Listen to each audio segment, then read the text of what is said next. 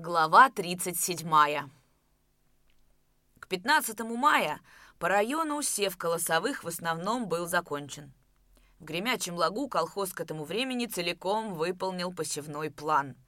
десятого в полдень третья бригада досеяла оставшиеся восемь гектаров пропашных, кукурузы и подсолнуха, и Давыдов тотчас же снарядил в район конно-нарочного с рапортом в райком партии об окончании сева. Ранняя пшеница радовала всходами, но на участке второй бригады было около сотни гектаров кубанки, высеянной в первых числах мая. Давыдов опасался, что посеянная с опозданием кубанка плохо взойдет. Опасения его разделял и Любишкин, а Яков Лукич, так тот даже с прямой уверенностью заявлял: «Не взойдет? Ни за что не взойдет. Вы хотите круглую лету сеять, да чтоб сходило. В книжках прописано, будто бы в Египте два раза в год сеют и урожай снимают. А Гремячий Лог вам, товарищ Давыдов, не Египта. Тут надо дюже строго сроки сева выдерживать». «Ну что ж ты оппортунизм разводишь?» — сердился Давыдов. «У нас должна взойти. И если нам потребуется, два раза будем сымать урожай. Наша земля нам принадлежащая. Что захочем, то из нее и выжмем. Факт». «Ребячьи речи гутарите. А вот посмотрим. Ты, гражданин Островнов, в своих речах правый уклон проявляешь. А это для партии нежелательный и вредный уклон. Он, этот уклон, достаточно заклейменный. Ты об этом не забывай». «Я не про уклон, а про землю гутарю. В уклонах ваших я несмысленный». Но Давыдов, надеясь на всхожесть кубанки, все же не мог разогнать сомнений и каждый день седлал правленческого жеребца, ехал смотреть обуглившиеся под солнцем, разделанные, но пугающие мертвой чернотой пашни. Земля быстро высыхала. Нарастившееся зерно, скудно питаясь, не в силах было выбросить росток наружу. Острая жальца ростка, нежная и слабая, вяло лежала под рыхлыми комьями теплой, пахнущей солнцем земли, стремилась к свету и не могло пронзить лишенной влаги зачерствевший земляной покров. Давыдов спешивался на пашне, стоя на коленях, разрывал рукою землю и, рассматривая на ладони зернышко пшеницы с выметавшимся тонким ростком, испытывал горькое чувство жалости к миллионам похороненных в земле зерен, так мучительно тянувшихся к солнцу и почти обреченных на смерть. Его бесило сознание своей беспомощности. Нужен был дождь, и тогда кубанка зеленым плющом застелила бы пашню.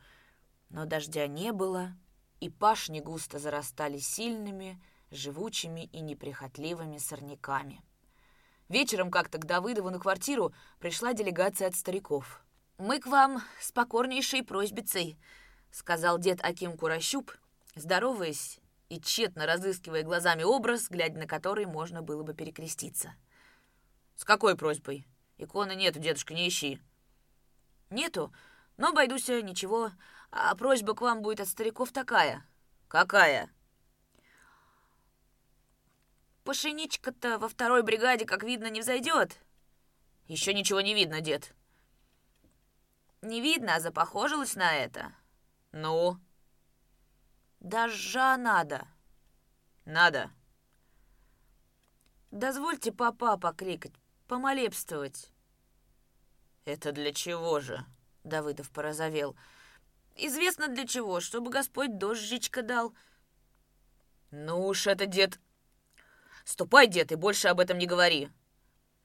«Как же так не говорить? Пшеничка-то наша». «Колхозная». «Ну а мы-то кто? Мы колхозники?» «А я председатель колхоза». «Мы это понимаем, товарищ.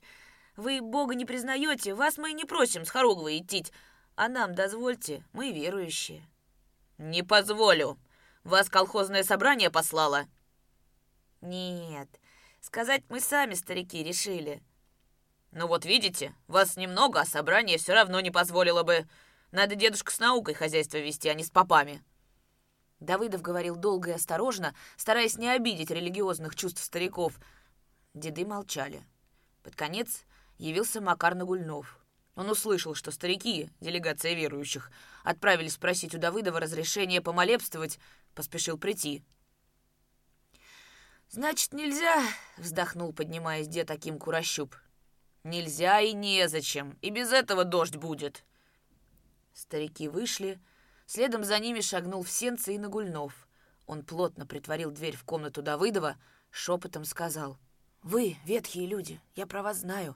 Вы все норовите по-своему жить. Вы напряженные черти, вам бы все престольные праздники устраивать, да с иконами по степе таскаться, хлеба вытаптывать. Ежели самовольно привезете попа и тронетесь в поле, я следом за вами выйду с пожарной командой и до тех пор буду вас из насосов полоскать, пока вы мокрее воды сделаетесь, понятно? А поп пущай лучше и не является. Я его волосатого жеребца при народе овечьими ножницами остригу. Остригу на страм и пущу, понятно вам?» А потом вернулся к Давыдову хмурый и недовольный сел на сундук. «Ты о чем со стариками шептался?» — подозрительно спросил Давыдов. «Про погоду гутарили», — глазом не моргнув, отвечал Макар. «Ну?» «Ну и решили они твердо, не молебствовать». «Что же они говорили?» — Давыдов отвернулся, пряча улыбку. «Говорят, сознали, что религия опиум. Что ты ко мне пристаешь, Семен? Ты чисто стригучий лишай, привяжешься и от цепы от тебя нету. О чем говорил, до чего говорил. Говорил и ладно. Это ты с ними тут демократизмы разводишь, уговариваешь, упрашиваешь. А с такими старыми вовсе не так надо гутарить. Они ж все вредного духа. Захрясли в дурмане. Значит, с ними нечего и речей терять. А надо так, раз-два и в дамке». Давыдов, посмеиваясь, безнадежно махнул рукой. Нет, положительно, Макар был неисправим. Две недели ходил он беспартийным, а за это время в райкоме произошла смена руководства. Сняли Карджинского и Хомутова. Новый секретарь райкома, получив из окружной контрольной комиссии апелляцию Нагульнова, послал в гремячий лог одного члена бюро вторично расследовать дело, и после этого бюро постановило отменить прежнее свое решение об исключении Нагульнова из партии. Решение отменили, мотивируя тем, что строгость взыскания не соответствовала проступку, а кроме того, ряд обвинений, в свое время выдвинутых против Нагульнова, моральное разложение, половая распущенность, после вторичного расследования отпал. Макару записали выговор. На том дело и кончилось. Давыдов, временно исполнявший обязанности секретаря ячейки, передавая дела Макару, спросил: «Научен? Будешь еще загинать?» «Очень даже научен. Только кто из нас загинал, я или райком?» «И ты, и райком, все понемногу». «А я считаю, что и окружком перегибы делает». «Какие, например?» «А вот такие. Почему выходцам не приказано было возвращать скот? Это не есть принудительная коллективизация, она самая. Вышли люди из колхоза, а им ни скота, ни инструмента не дают. Ясное дело, жить ему не при чем, деваться некуда, он опять и лезет в колхоз, пищит, а лезет». «Так ведь скот и инвентарь вошли в неделимый фонд колхоза. А на черта нужен такой фонд, раз они через силу опять идут в колхоз? Выкинуть им. Нате, жрите, подавите своим инструментом. Я бы их и близко к колхозу не подпустил. А ты вот напринимал таких перевертухов целую сотню и думаешь, небось, что из него сознательный колхозник выйдет. Черта лысого. Он вражина, в колхозе будет жить, а сам на единоличную жизнь до гробовой покрышки будет косоротиться. Знаю я их. И то, что им не отдали скотину и сельский инструмент, левый перегиб. А то, что ты их обратно принял в колхоз, правый перегиб. Я, брат, тоже стал политически развитый. Ты меня за раз не объедешь». «Где уж там политически развитый, если ты даже того не понимаешь, что не могли мы всякие расчеты с выходцами устраивать сейчас же, не дождавшись конца хозяйственного года?» «Нет, это я понимаю». «Эх, Макар, Макар, жить ты не можешь без заскоков. Частенько моча тебе в голову ударяет. Факт». Они еще долго спорили, под конец разругались, и Давыдов ушел. За две недели в гремячем лагу произошло много перемен. К великому удивлению всего хутора, Марина Пояркова приняла в мужья Демида Молчуна. Он перешел к ней в хату, ночью сам впрягся в повозку и перевез все свое скудное имущество, а окна и дверь в своей хотенке заколотил насмерть досками. «Нашла Маришка себе пару, они вдвоем больше трактора сработают», — говорили в гремячем. Андрей Размётнов, сраженный замужеством своей долголетней милахи, первое время бодрился, а потом не выдержал и, потаясь Давыдова, начал попивать. Давыдов, однако, приметил это, предупредил. «Ты брось это дело, Андрей, не годится». «Брошу. Только обидно мне, Сёма, до невозможности. На кого променяла, сука? На кого променяла? Это ее личное дело. Но мне-то обидно. Обижайся, но не пей, не время, скоро полка подойдет». А Марина, как назло, все чаще попадалась Андрею на глаза и по виду была довольна, счастлива. Демид Молчун ворочил в ее крохотном хозяйстве, как добрый бык. В несколько дней он привел в порядок все надворные постройки, за сутки вырыл полуторасаженной глубины погреб, на себе носил десятипудовые стояны и сохи. Марина обстирала, обшила его, починила бельишко, соседкам нахвалиться не могла работоспособностью Демида. «То-то, бабочки, он мне в хозяйстве гожий, сила у него медвежиная. За что не возьмется, кипит у него в руках. А что молчаливый, так уж бог с ним. Меньше ругани промеж нас будет». И Андрей, до которого доходили слухи о том, что довольна Марина новым мужем, тоскливо шептал про себя: «Ах, Мариша, да я что же, не мог бы тебе сараи поправить, а ли погреб вырыть? Загубила ты мою молодую жизню». В гремячий лог вернулся из ссылки раскулаченный Гаев. Краевая избирательная комиссия восстановила его в правах гражданства, и Давыдов тотчас же, как только многодетный Гаев приехал в хутор, вызвал его в правление колхоза. «Как думаешь жить, гражданин Гаев? Единоличным порядком или будешь вступать в колхоз?» «Как придется», — отвечал Гаев, не изживший обиды за незаконное раскулачивание. «А все же». «Видно так, что колхоза не миновать». «Подавай заявление». «А имущество мое как же?» «Скот твой в колхозе, сельскохозяйственный инвентарь тоже. А вот барахлишко твое мы роздали, с этим будет сложнее. Кое-что отдадим, а остальное получишь деньгами». «Хлебец-то вы у меня весь вымели». «Ну, это дело простое. Пойди к завхозу, он скажет кладовщику, и тот отпустит на первое время пудов десять муки». «Пошли набирать в колхоз и сбору из сосенки», — негодовал Макар, прослышав о том, что Давыдов намерен принять Гаева в колхоз. «Тогда уж пущай Давыдов объявление в молоте пропечатает, что всех ссыльно-поселенцев, какие отбыли выселку, он в колхоз будет принимать», — говорил он Андрею Размётнову. Гремячинская ячейка после сева выросла вдвое. В кандидаты партии были приняты Павло Любишкин, три года батрачивший у титка, Нестор Лощилин, колхозник третьей бригады, и Демка Ушаков. Нагульнов в день собрания ячейки, когда принимали в партию Любишкина и остальных, предложил Кондрату Майданникову: «Вступай, Кондрат, в партию, за тебя я с охотой поручусь. Служил ты под моей командой в эскадроне, и как тогда был геройским конармейцем, так и за раз колхозник на первом счету. Ну чего ты, спрашивается, поодальке от партии стоишь? Дело идет к тому, что с часу на час подходит мировая революция. Может, нам с тобой опять придется в одном эскадроне служить, советскую власть отстаивать. А ты по прошествии времен, как и раньше, беспартийный. Нехорошо так-то. Вступай!» Кондрат вздохнул и высказал сокровенное: «Нет, товарищ Нагульнов, совесть мне не дозволяет в партию вступать за раз. Воевать за советскую власть я сызнова пойду и в колхозе буду работать на совесть, а в партию не могу вписываться». «Это почему такое?» — нахмурился Макар. «А через то не могу, что вот я за раз в колхозе, а об своем добре хвораю». Губы Кондрата дрогнули, он перешел на быстрый шепот. «По своим быкам хвораю душой, жалко мне их. Не такой за ними догляд, как надо бы. Конишки, Акимка Бесхлебнов, на волочбе шею потер хомутом, поглядел я и сутки через это не жрал. Можно ли на малую лошадь здоровый хомут надевать? Через это и не могу. Раз я еще не отрешился от собственности, значит, мне и в партии не дозволяет совесть быть. Я так понимаю».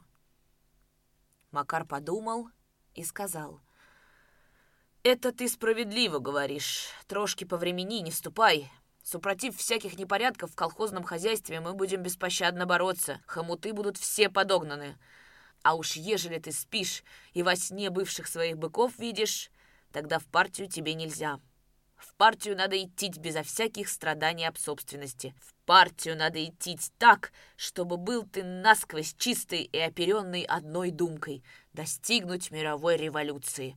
Мой папаша жил при достатке и меня к хозяйству с малюшки приучал, но я к этому ничуть не был приверженный, хозяйство было для меня вовсе никчемушнее. Я от этой жизни и от четырех пар быков в нужду ушел, в работники.